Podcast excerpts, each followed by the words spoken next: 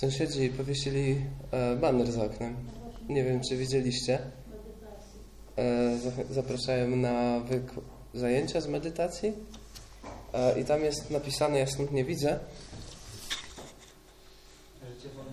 Dokładnie. Życie wolne od niepokoju. Medytacja, życie wolne od niepokoju. Oczywiście. E, słucham? No, herezja, wiadomo. E, jakby świat nam sączy ta, takie różne rzeczy nieprawdziwe, że to jest. E, nie wiem, jakoś tak. e, Przestajemy być na to nawet wrażliwi, chyba, że to już nas nie, nie rusza tak naprawdę, że kolejną głupotę nam gdzieś tam zawiesili na płocie.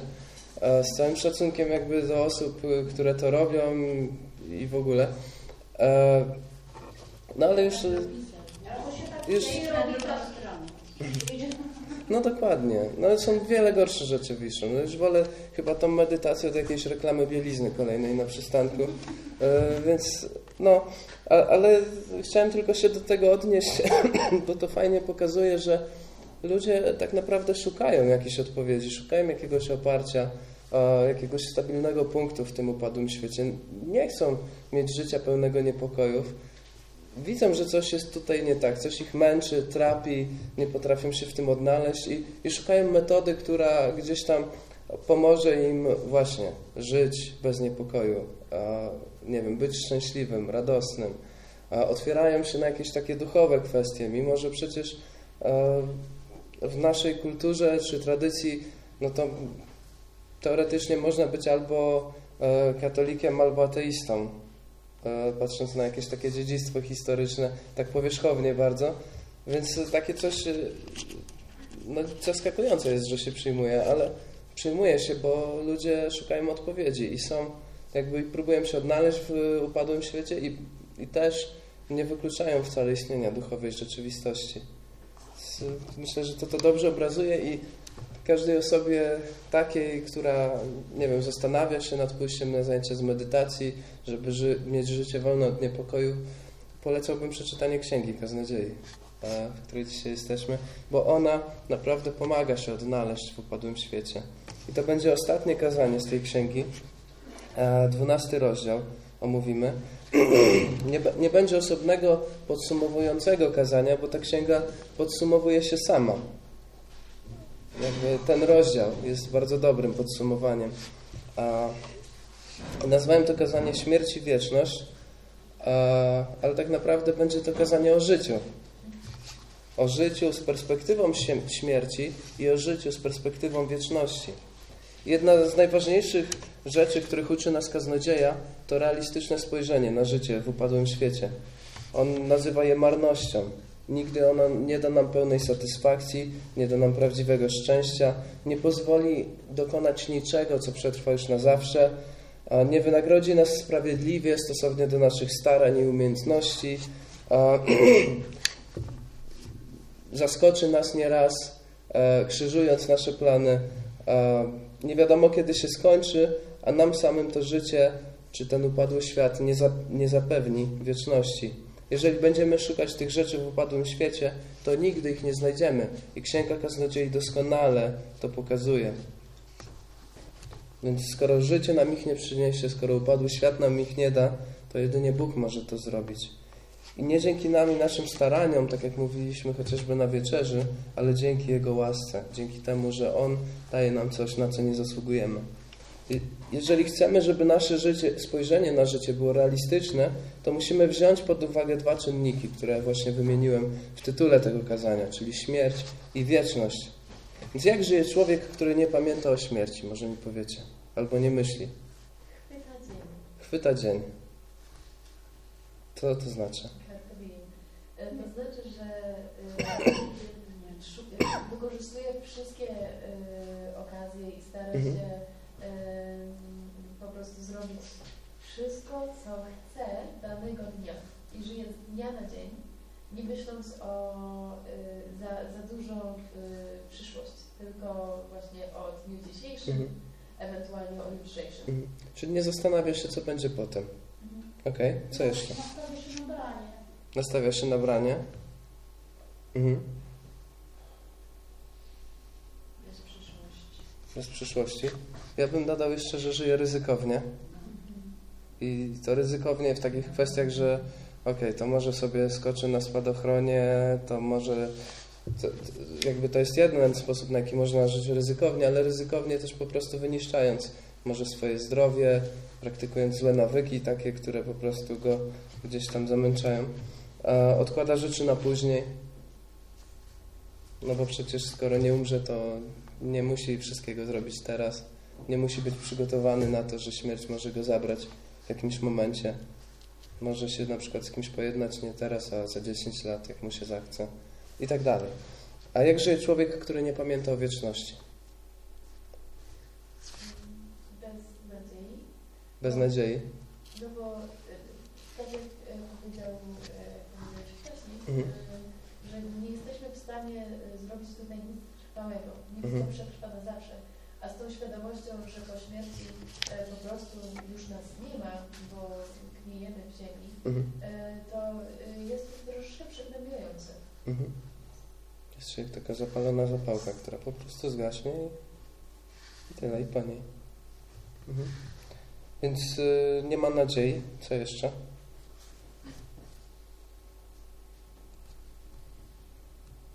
Człowiek, który nie myśli o wieczności albo nie wie o wieczności.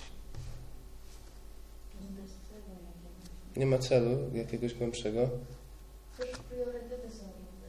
ma inne priorytety. Mm. Ja bym powiedział, że właśnie taki człowiek chce spróbować wszystkiego, no bo potem umrze już jakby nie będzie niczego. I bym powiedział, że nie boi się sądu, nie boi się odpowiedzialności za swoje czyny, więc może robić co chce, byle te, tu i teraz jakby mu się nie dostało. Byle tu i teraz korzyści przewyższały doczesne straty. Więc śmierć i wieczność mają olbrzymi wpływ e, na życie, jeżeli się je a, uznaje, jeżeli się o nich pamięta. I powinny mieć olbrzymi wpływ na nasze życie jeszcze na długo przed tym, zanim ich doświadczymy. Jest to myśl, którą Księga Kaznodziei nas pozostawia. Więc pomodlę się i przejdziemy do tekstu. A dziękujemy Ci, Panie, za tą Księgę Kaznodziei, za te wszystkie rozdziały, przez które mogliśmy przy, przejść, za te wszystkie pytania, do których ta Księga nas e, skłania, za wszystkie może odpowiedzi, których wspólnie szukaliśmy, za to, że w Twoim Słowie naprawdę można je znaleźć i można znaleźć oparcie do życia w upadłym świecie.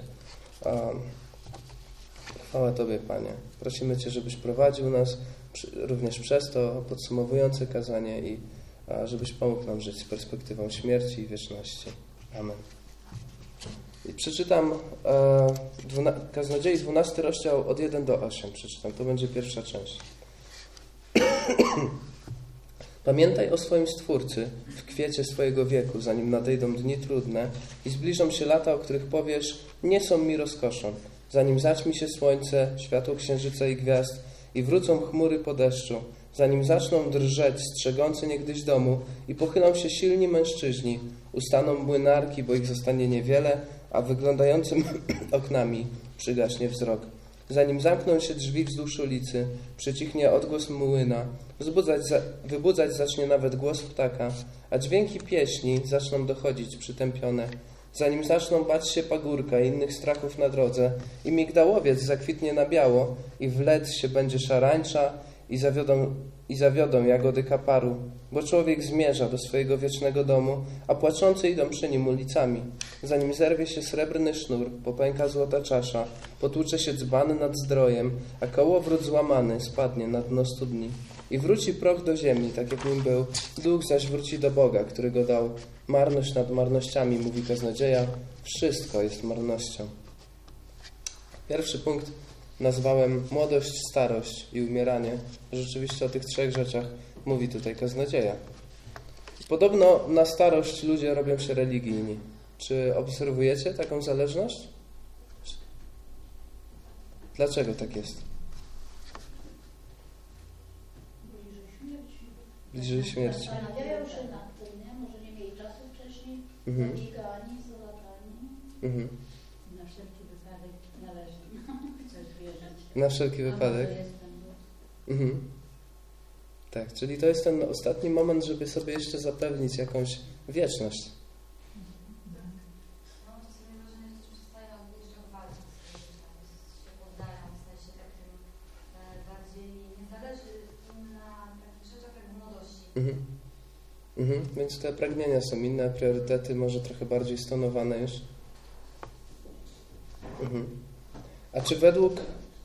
księgi, czy według kaznodziei religi, religijność powinna charakteryzować wyłącznie starszych ludzi?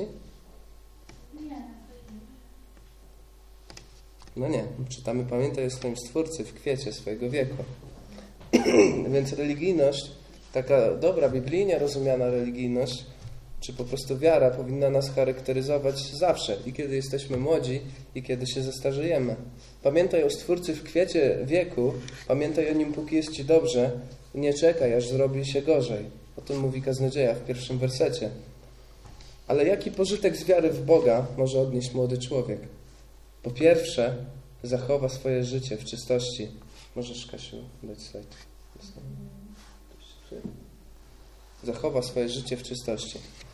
A Psalm 119:9 Jak młody człowiek zdoła zachować w czystości swe życie? Przez to, że będzie przestrzegał Twego słowa. Innymi słowy, wiara w Boga i posłuszeństwo Jego słowu może ustrzec młodego człowieka przed różnymi błędami młodości, jakie nazywamy. Gdybyśmy mieli w sobie taką wiarę od najmłodszych lat, to uniknęlibyśmy wielu rzeczy, o których teraz wiemy, że nie przyniosły nam niczego dobrego, a jedynie wstyd. Widać to zwłaszcza, kiedy porównamy osoby, które nie wychowywały się w wierzących rodzinach, a nawróciły się już w dorosłym wieku, z takimi, które od najmłodszych lat były wychowywane według Bożych zasad i dosyć szybko się nawróciły. Ta grupa, ta powiedzmy z wierzących rodzin, szybko nawrócona, może nawet nie być świadoma, jak wiele złych rzeczy ją minęło. Dzięki temu, że cieszyli się w pewnym sensie Bożą opieką, taką szczególną. Czasami myśli się o tym w kontekście jakiejś odebranej wolności i nie, i nie zaznaniu pewnych przyjemności, ale powinniśmy raczej myśleć o konsekwencjach grzechu, które mogą odcisnąć na nas piętno na całe życie. Grzech zawsze ma konsekwencje. Więc pożytek z wiary wielki dla młodego człowieka jest taki, że może zachować swoje życie w czystości. Po drugie, będzie miał świadomość, że jego życie ma sens i cel.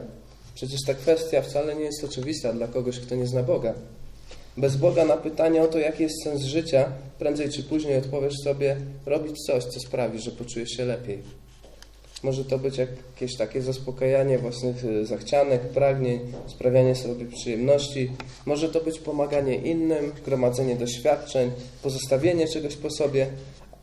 Ale wszystko to sprowadza się do tego, że robię coś, z czym poczuję się lepiej.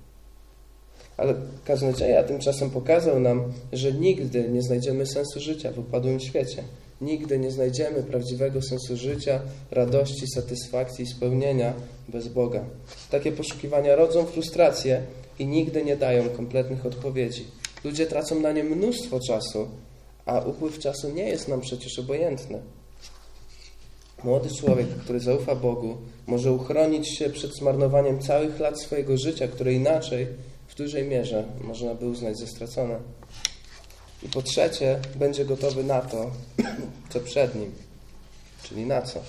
Pierwszy werset. Pamiętaj o swoim Stwórcu w kwiecie swojego wieku, zanim nadejdą dni trudne i zbliżą się lata, o których powiesz, nie są mi rozkoszą. Innymi słowy, będzie gotowy na cięższe czasy. Teraz może jesteś silny, bogaty i zadowolony z życia, ale to nie znaczy, że zawsze tak będzie.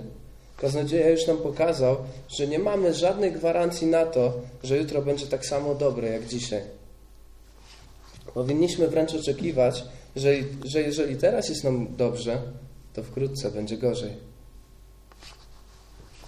Dlaczego? Dlatego, że upadły świat nie gwarantuje nam żadnej stałości. On cały czas zawodzi, cały czas nie funkcjonuje tak, jak powinien, tak, jak byśmy oczekiwali. Ta stałość może zaistnieć, ale wcale nie musi.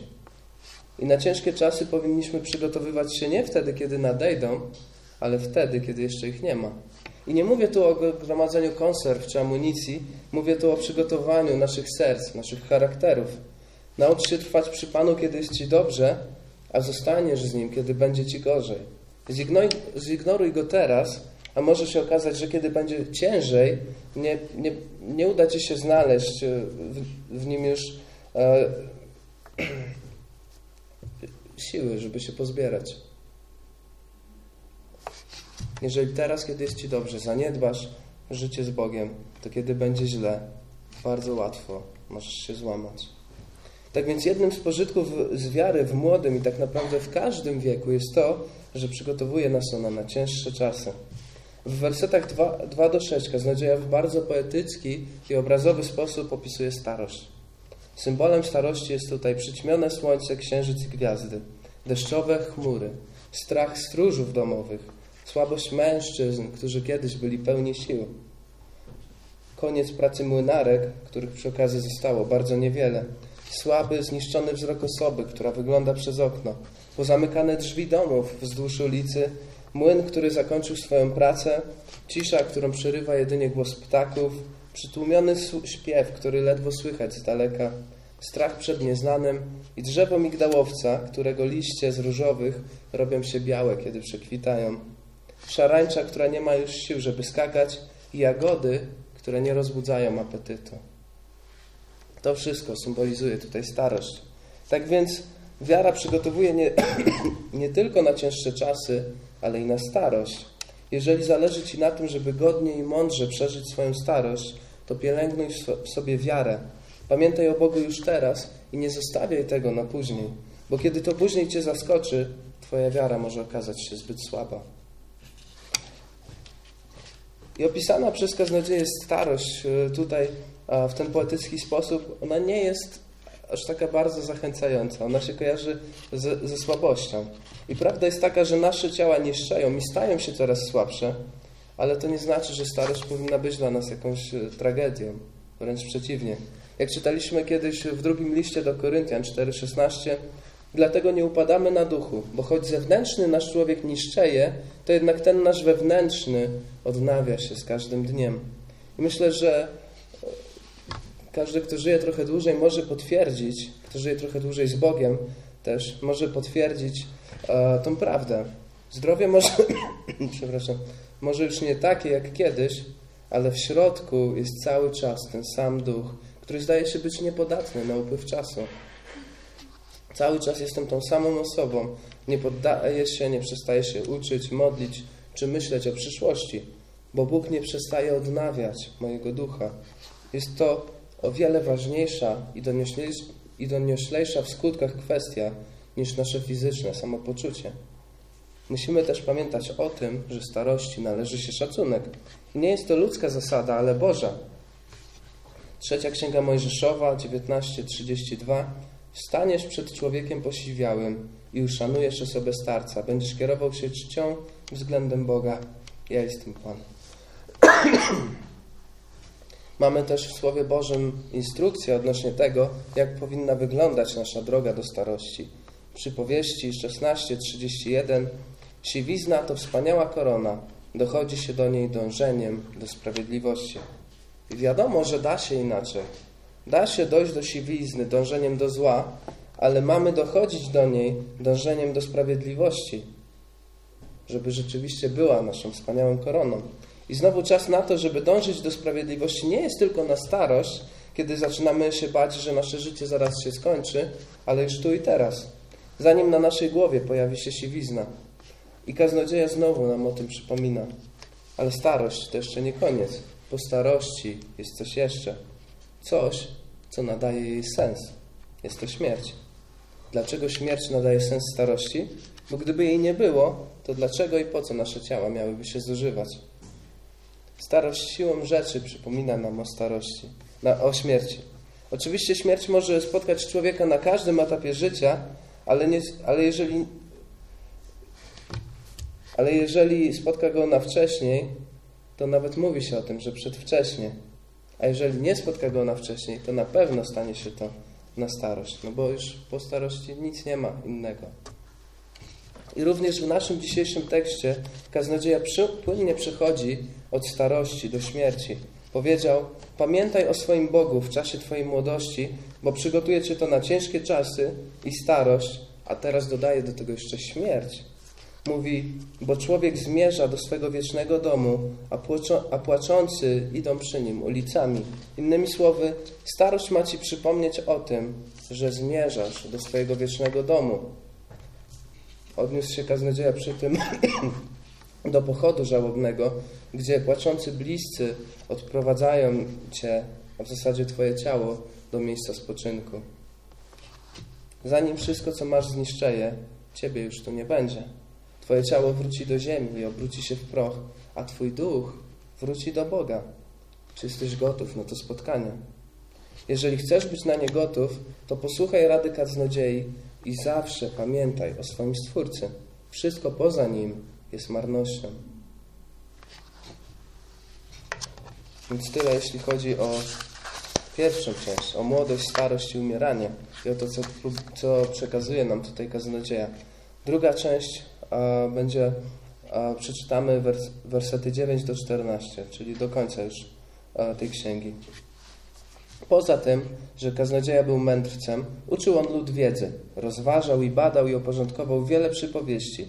Kaznodzieja szukał słów, by znaleźć najtrafniejsze, aby jak najlepiej wyrazić nimi prawdę. Słowa mędrców są jako ścienie, a autorzy ich zbiorów, jak powbijane gwoździe, podarowane przez jednego pasterza. Poza tym, strzeż się, mój synu, pisaniu wielu ksiąg nie ma bowiem końca, a rozległe studia mogą męczyć ciało. Słowo na koniec, gdy wszystko już powiedziane, Boga się bój i Jego przykazań przestrzegaj. To odnosi się do każdego człowieka, gdyż nad każdym czynem Bóg dokona sądu, nad każdą rzeczą skrytą, czy to dobrą, czy złą. Więc drugi punkt, teraźniejszość i wieczność. Dotarliśmy do pewnego podsumowania księgi. Kaznodzieja jest tutaj wspomniany w trzeciej osobie.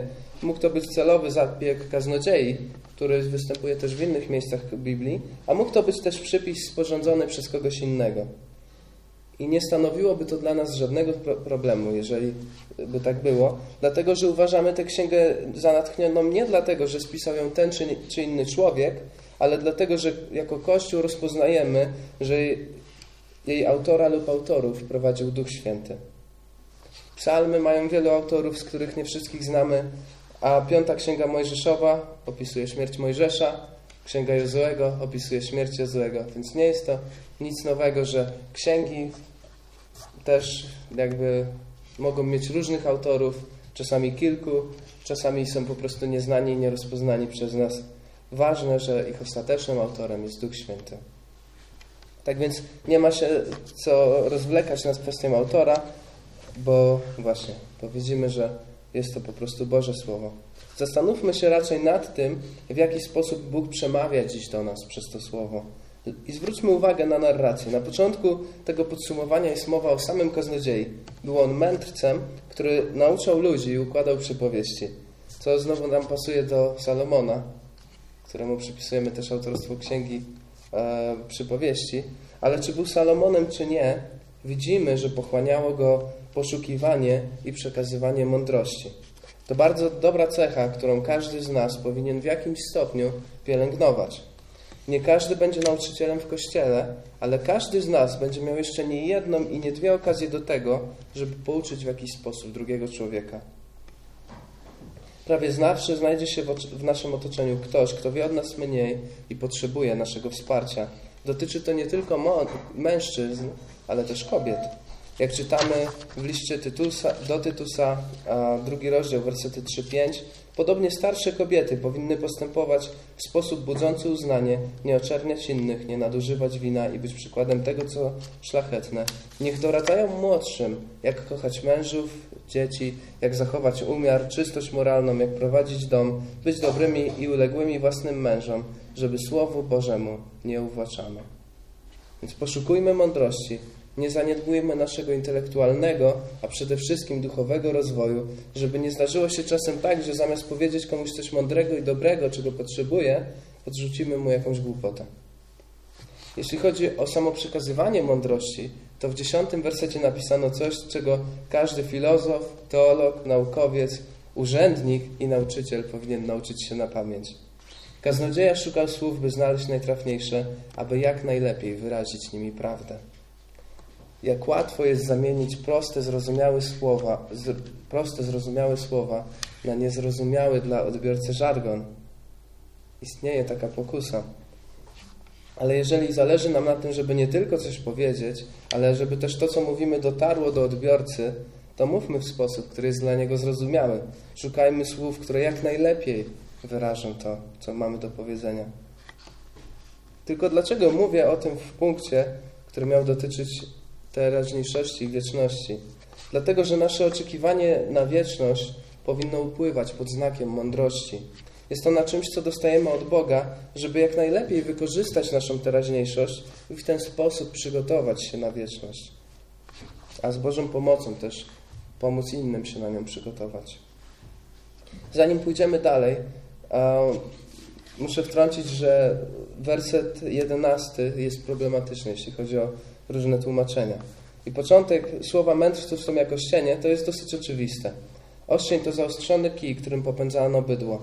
W podobny sposób słowa mędrców działają na ludzi, nadają im właściwy kierunek i wyznaczają granice, których mają nie przekraczać. Ale dalej mamy problem językowy. W Biblii Warszawskiej czytamy: Słowa mędrców są jak kolce, a zebrane przypowieści są jak mocno wbite gwoździe. Dał je jeden pasterz. Tymczasem w przykładzie Nowego Przymierza czytamy: Słowa mędrców są jako ścienie, a autorzy ich zbiorów jak powybijane gwoździe, podarowane przez jednego pasterza. Więc albo tymi gwoździami są autorzy zbiorów, czy mędrcy, powiedzmy, albo same przypowieści. Mamy tutaj dylemat. Większość przekładów i badaczy wspiera raczej to pierwsze tłumaczenie z Biblii Warszawskiej, to z, przypo, z, że przypowieści są jak mocno wbite gwoździe. A nawet w przepisach do Nowego Przymierza znalazłem alternatywną wersję tego wersetu, gdzie przetłumaczono słowa mędrców są jako ścienie, a zbiory przypowieści jak powbijane gwoździe. Jest to też bardziej zgodne z tym, co następuje dalej. To znaczy, że dał je jeden pasterz. I można to skomentować słowami z listu Jakuba, a trzeci rozdział, wersety 13 do 18. Kto między wami jest mądry i uczony, niech dowiedzie tego szlachetnym życiem codziennym, tym, że jego czyny wypływają z łagodności cechują, cechującej mądrość. Jeśli jednak żywicie w sercach gorzką zazdrość i złe ambicje, nie chwalcie się tym i nie kłamcie wbrew prawdzie. Nie jest to mądrość pochodząca z góry, lecz ziemska, zmysłowa, demoniczna. Bo gdzie jest zazdrość i ambicje, tam zamieszanie i wszelki zły czyn. Mądrość pochodząca z góry jest przede wszystkim czysta, następnie pokojowo usposobiona, uprzejma, dająca się przekonać, pełna miłosierdzia i dobrych owoców, niestronnicza, nieobłudna, a plon sprawiedliwości jest zasiewany w pokoju dla tych, którzy wprowadzają pokój. Jakub rozróżnia więc mądrość na taką, która jest ziemska, zmysłowa i demoniczna oraz na taką, która jest dana od Boga i dobra. Nie ma prawdziwej mądrości bez Boga. Nie ma mądrości poza Chrystusem. Możemy szanować naukę, filozofię, a nawet ludowe mądrości, ale prawdziwą mądrość znajdziemy tylko i wyłącznie u Boga. To On przekaże nam prawdę o Nim, o, o nas i o upadłym świecie. To On nauczy nas zastosować tę prawdę w naszym życiu. Pokaże nam drogę, którą mamy iść i poprowadzi nas nią aż do wieczności. Księga Kaznodziei kończy się pewnym ostrzeżeniem. Uważaj, żeby nie przesadzić z nauką, bo ona nigdy się nie kończy. Zamiast spędzić całe życie na poszukiwaniach, przyjmij te odpowiedzi, które już Ci zapewniono w Słowie Bożym. Przede wszystkim bój się Boga i przestrzegaj Jego przykazań. I warto zauważyć, że Księga Kaznodziei kończy się tutaj czymś, o czym przypowieści 9-10 mówią, początkiem mądrości jest bojaźń Pana, poznanie świętego, oto rozum, gdyż dzięki mnie pomnożą się Twoje dni i przedłużą się lata Twojego życia. Potem a, mądrość mówi w pierwszej osobie.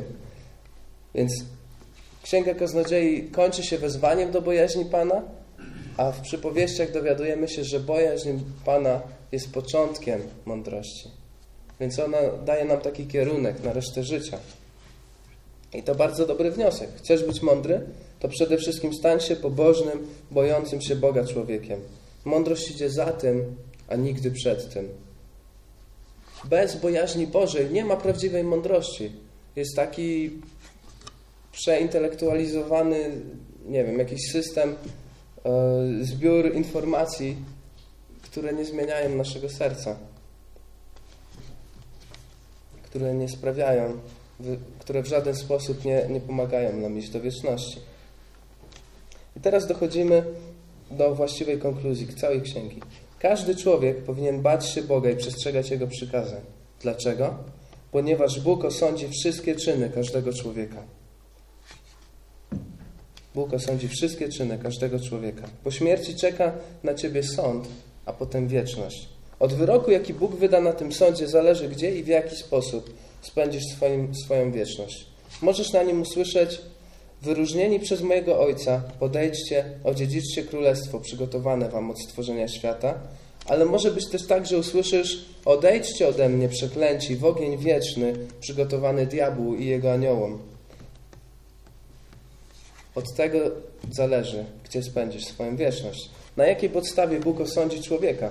Powiedzieliśmy już, że osądzi nasze uczynki, ale jakie będzie miał kryterium ich oceny?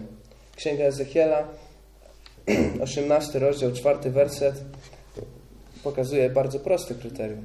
Każdy, kto grzeszy, umrze. A w liście Jakuba 2:10 do 11 czytamy: Bo gdyby ktoś zadośćuczynił całemu prawu, a potknął się tylko na jednym przykazaniu, i tak będzie winien naruszenia całości. Ten bowiem, który powiedział: Masz nie cudzołożyć, powiedział również: Masz nie zabijać. Jeśli więc nie cudzołożysz, ale zabijasz, złamałeś prawo.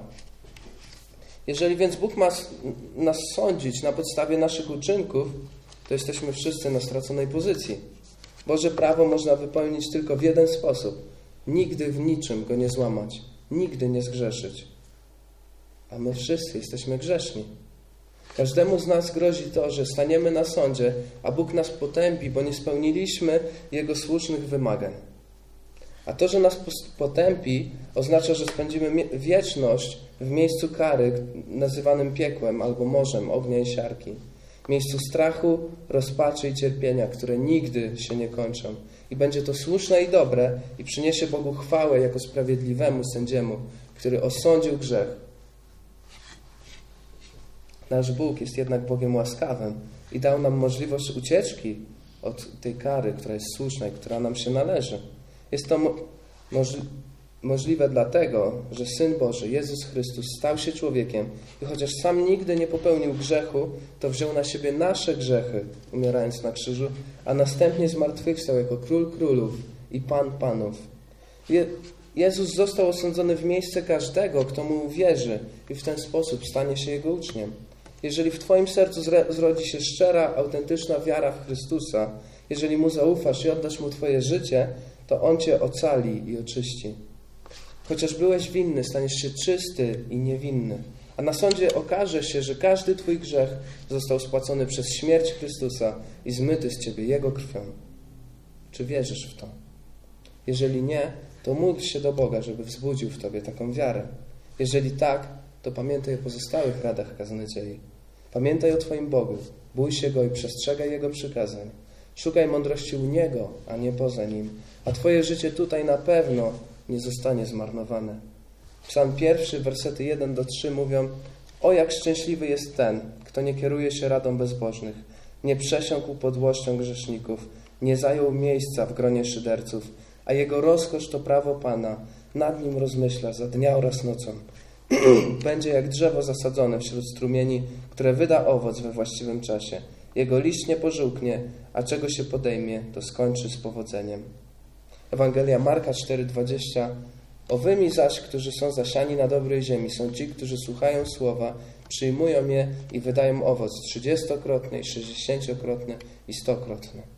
I na koniec Ewangelia Jana 15:5 Jezus mówi: Ja jestem winoroślą, wypędami. Kto trwa we mnie, a ja w nim, ten wydaje wiele owocu, bo beze mnie nie jesteście w stanie nic uczynić. Pomodlę się na koniec. Dziękujemy Ci, Panie, za Księgę Kaznodziei, za to, że ona jest częścią Twojego słowa, które nam dałeś, że możemy ją studiować i nabywać mądrości i nabywać właściwego spojrzenia na nasze życie w upadłym świecie, na naszą teraźniejszość i na wieczność, na młodość, starość, na śmierć, na tak naprawdę każdy aspekt ludzkiego życia. I dziękujemy Ci za to, że ona jest spójna z całą resztą Biblii, że ona te pytania, które się w niej pojawiają, że możemy znaleźć na nie odpowiedź. Jeżeli nawet nie widzimy ich w tej księdze, to poza nią, w pozostałych pismach, które bardzo wyraźnie mówią o tym, że możemy być zbawieni tylko i wyłącznie dzięki ofierze Chrystusa, że ten sąd, który na nas czeka, który zapowiada Księga Kaznodziei, że można zostać przed Nim ocalonym dzięki temu, co Twój Syn, Panie, zrobił na krzyżu. Chwała Tobie za to. Prosimy Cię, żebyś Pomógł nam zawsze mieć właściwą perspektywę na życie. i żyć w sposób, który będzie nas zbliżał do Ciebie, przygotowywał na wieczność i, i przynosił Tobie chwałę. Amen.